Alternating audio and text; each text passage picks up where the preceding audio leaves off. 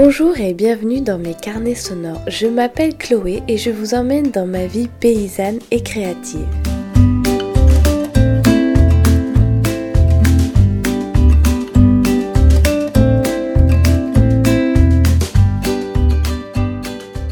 Née en Écosse, Sir Alexander Mackenzie immigre en Amérique du Nord en 1774, juste avant qu'éclate la Révolution américaine. Il a 12 ans. Déjà orphelin de mère, lorsque son père entre dans l'armée britannique, il est confié à deux tantes qui l'envoient à Montréal en 1778. En 1779, le centre de traite des fourrures, qui est alors Montréal, pousse Mackenzie, qui est presque un homme, à se lancer dans ce qu'il voit comme un métier excitant. À peine cinq ans plus tard, Finlay, Gregory and Company l'envoie à Détroit en tant que négociant. Les associés, remarquant son sens des affaires et son leadership, lui proposent une association à condition qu'il aille en contrée indienne le printemps suivant, en 1785. La contrée indienne est en fait le nord-ouest canadien. Mackenzie y voit une occasion d'explorer et de s'enrichir. Son histoire donne un visage à celle de la traite de fourrure au Canada, qui parle autant d'exploration que d'économie. La concurrence dans ce domaine est vive, en particulier depuis que la Nouvelle-France s'est séparée de la Grande-Bretagne en 1763. La Compagnie de la baie d'Hudson et la Compagnie du Nord-Ouest engagent des explorateurs et des cartographes pour étendre leur réseau de traite. De 1774 à 1821, les compagnies rivales fondent 601 postes dans le nord-ouest, essayant de gagner la confiance des populations autochtones et acquérant les compagnies plus modestes. La compagnie de Mackenzie résiste d'abord à la fusion avec la compagnie du nord-ouest. Au cours d'un conflit entre les compagnies, Peter Pond, un de ses associés, est impliqué dans un meurtre. Cette affaire accélère la fusion. Pond, qui est considéré comme un original, mais qui a de l'expérience, est trop précieux pour être renvoyé. En 1788, on l'envoie dans la région d'Athabasca avec Mackenzie. La seule personne peut être capable de le contenir, en tant que commandant en second et remplaçant. Pond croit que le détroit Cook est l'embouchure d'une large rivière qui coule vers l'ouest et qui ouvrira une voie vers le Pacifique. L'influence de Pond fera aboutir les deux expéditions qui rendront Mackenzie célèbre. En 1789, Mackenzie quitte Fort Chippewyan sur la rivière Athabasca pour vérifier la théorie de Pond. Après un difficile périple de 2500 km en canot, il se retrouve dans un formidable cul-de-sac. La rivière coule vers l'océan Arctique et non vers le Pacifique. Malgré les difficultés de la première expédition, Mackenzie en amorce immédiatement une seconde. Il pense qu'il pourrait y avoir une route par la rivière de la paix. En mai 1793, il repart avec Alexander Mackay, six trappeurs et deux autochtones, des castors. Ils franchissent des rapides traîtres, effectuent de nombreux portages difficiles et s'arrêtent souvent pour rafistoler leurs canots d'écorce lourdement chargés. À plusieurs reprises, le courant rapide risque d'emporter leur embarcation et les hommes qui essaient de la maintenir à flot. Le leadership de Mackenzie est mis à rude épreuve quand les hommes veulent faire demi-tour. Un peu de rhum les persuade finalement de continuer. Ils achèvent la partie terrestre de l'expédition guidés par les Nuxcal Carrières, un trajet de 400 km dans un paysage accidenté. L'étape finale vers l'ouest consiste en la descente en canot de la rivière Bellacoola qui se jette effectivement dans le Pacifique. Quand Alexander Mackenzie du Canada par voie terrestre atteint le Pacifique, il joue un rôle considérable dans l'établissement d'associations lucratives pour le Canada. Toutefois, il aura surtout participé à la création d'une grande nation.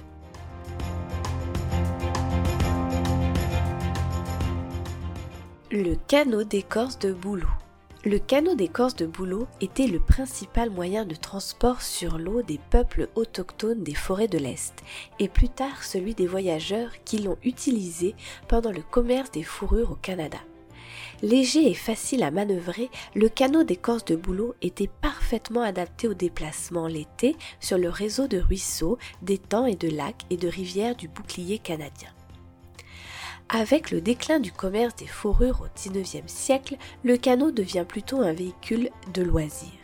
Bien que la plupart des canots d'aujourd'hui ne soient plus faits d'écorce, l'histoire du canot d'écorce et sa fabrication artisanale, très en vogue, en font un véritable symbole culturel canadien.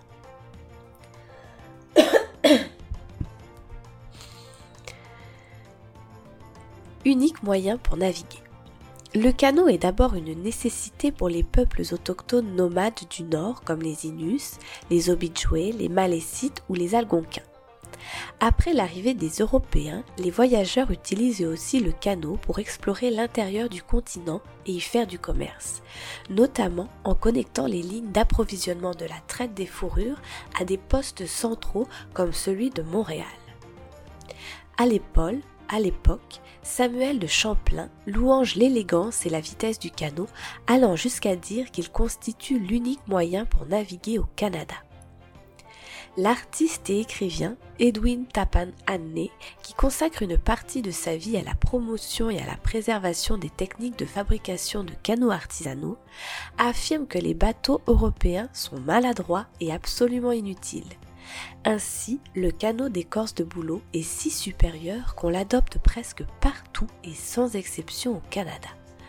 Par conséquent, la plupart des explorateurs européens qui parcourent l'intérieur du continent pour la première fois le font dans un canot d'écorce de bouleau.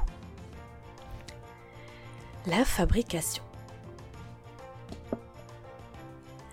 La fabrication. L'écorce de bouleau, lisse, dure, légère, résistante et imperméable, est la matière idéale pour la fabrication du canot. Comparativement à l'écorce d'autres arbres, celle du bouleau constitue une matière supérieure, puisqu'elle s'enroule autour du tronc plutôt que de le parcourir sur la longueur, ce qui fait en sorte qu'elle est plus malléable. Le bouleau se trouve presque partout au Canada, sauf à certains endroits, comme à l'ouest des Rocheuses, dans la région subarctique, où l'on utilisait de l'écorce d'épinette ou de cèdre, faute de bouleau. Le savoir-faire des fabricants de canaux d'écorce se passe alors de génération en génération. La structure du canot est généralement en bois de cèdre, que l'on fait d'abord tremper dans l'eau pour le modeler afin de former un canot. Les joints sont faits à partir de racines de pin blanc ou d'épinettes qui sont cueillies, fendues et bouillies par les femmes. Les joints sont ensuite imperméabilisés grâce à de la résine d'épinette ou du pain chaud qu'on applique à l'aide d'un bâton. Pendant le voyage, les rameurs doivent appliquer de la résine presque tous les jours pour garantir l'imperméabilité du canot. Des couleurs, des dessins ou encore des insignes d'entreprise sont souvent peints sur la proue des canaux. La forme et la grandeur des canaux dépendent de l'utilisation qu'on en fera et des coutumes du fabricant. Le commerce des fourrures, en pleine expansion, crée une hausse significative de la demande en canaux, et les producteurs autochtones ne sont plus en mesure de fournir une offre suffisante. Autour de 1750, les colons français mettent sur pied une usine de canaux à Trois-Rivières. Le type de canot d'écorce de bouleau utilisé par les autochtones et les voyageurs diffère selon la route à parcourir et les marchandises à transporter. Le célèbre canot du maître, duquel le commerce des fourrures dépend, fait jusqu'à 12 mètres de long, transporte un équipage de 6 à 12 membres et une charge allant jusqu'à 2 à 300 kg sur la route de Montréal au lac supérieur. Au-delà du lac supérieur, le plus petit canot du Nord accueille 5 ou 6 voyageurs et une charge maximale de 1360 kg sur les petits lacs, les rivières et les ruisseaux du Nord-Ouest on propulse le canot à l'aide de petits coups de rame à raison de 40 à 45 coups par minute. Celui à l'avant a en main une grande rame pour manœuvrer dans les rapides et celui à l'arrière sert de gouvernail. Un canot se déplace entre 7 et 9 km par heure et un canot spécial ou express qui transporte un petit équipage et peu de marchandises peut couvrir de longues distances au cours de journées typiques de 18 heures. Le canot est l'un des piliers culturels du Canada et symbolise l'identité nationale. Par exemple, en 1935, le dollar canadien, conçu par Emmanuel Hahn, présente sur son revers l'image d'un voyageur et d'un autochtone qui naviguent ensemble dans un canot près d'un pin gris sous les aurores boréales, transportant avec eux des fourrures de la compagnie de la baie d'Hudson. Le canot figure également dans l'histoire populaire québécoise et demeure de nos jours un symbole de choix pour les designers et les publicitaires qui souhaitent évoquer l'identité canadienne.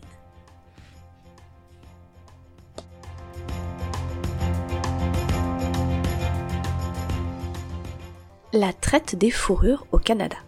La traite des fourrures est une vaste entreprise commerciale dans l'étendue sauvage et boisée de ce que l'on connaît maintenant comme le Canada. Elle est à son apogée pendant près de 250 ans, des tout premiers débuts du XVIIe siècle jusqu'au milieu du XIXe siècle.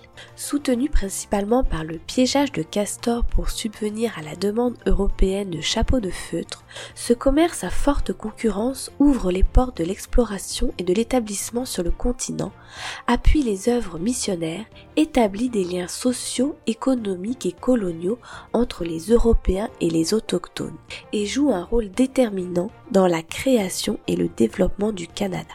La traite des fourrures fait son apparition à cause d'une mode qui fait fureur en Europe au XVIIe siècle.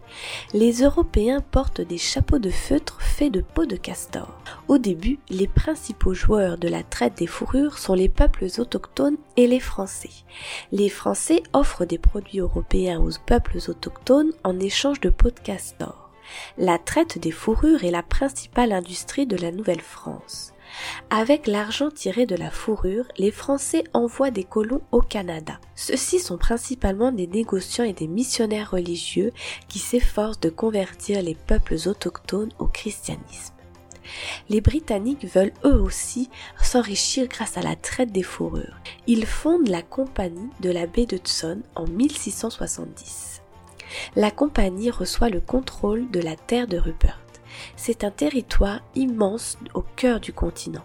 Comme les Français, la compagnie de la baie d'Hudson et d'autres négociants britanniques offrent des produits aux peuples autochtones en échange de pots de castor.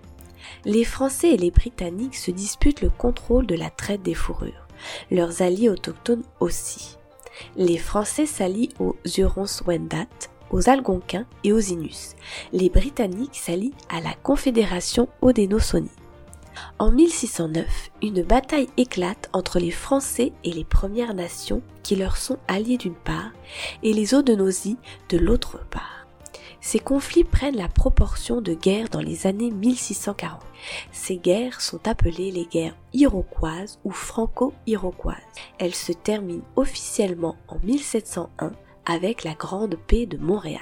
Les coureurs des bois et les voyageurs jouent un grand rôle pour accroître la traite des fourrures. Ils parcourent le continent et commercent avec les peuples autochtones. Les coureurs des bois sont des négociants sans permis de la Nouvelle-France. Les voyageurs sont comme les coureurs des bois, mais ils détiennent un permis du gouvernement pour pratiquer la traite. Les voyageurs apparaissent dans les années 1680 quand le gouvernement introduit les permis. Les négociants et les explorateurs s'en remettent souvent aux connaissances des guides autochtones. Beaucoup de coureurs des bois et de voyageurs épousent des femmes autochtones. Ils le font principalement pour établir de bonnes relations commerciales. Leurs descendants sont appelés des métis. Les métis sont un peuple autochtone reconnu au Canada.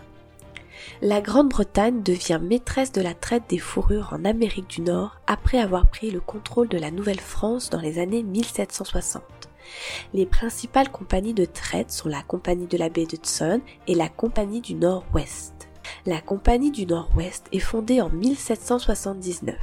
La Compagnie de la baie d'Hudson et la Compagnie du Nord-Ouest se livrent une concurrence féroce. Les deux compagnies prennent de l'expansion vers l'ouest. Les explorateurs Alexander Mackenzie, Simon Fraser et David Thompson sont tous employés de la Compagnie du Nord-Ouest commence à pratiquer la traite des fourrures en Colombie-Britannique. En 1821, la Compagnie du Nord-Ouest se fusionne à la Compagnie de la baie d'Hudson, plus puissante. George Evans, gouverneur des territoires de traite de la Compagnie de la baie d'Hudson de 1826 à 1860, rend la compagnie très riche. Il fonde de nouveaux postes de traite dans l'Ouest, réduit les coûts et triomphe de ses adversaires. À la fin des années 1800, Toutefois, la compagnie de la baie d'Hudson commence à décliner. Les Européens s'intéressent moins à la fourrure. Le gouvernement fédéral canadien achète la terre de Rupert à la compagnie de la baie d'Hudson en 1870. Au cours des décennies qui suivent, des dizaines de milliers de colons s'établissent dans l'Ouest canadien. La traite des fourrures a été le moteur de l'exploration et de la colonisation européenne. Elle a contribué à construire le Canada et à le rendre prospère. Les nations se sont affrontées pour cette richesse. Mais, à bien des égards, la traite des fourrures a contribué à établir des relations relativement pacifiques entre les peuples autochtones et les colons européens. Thank you.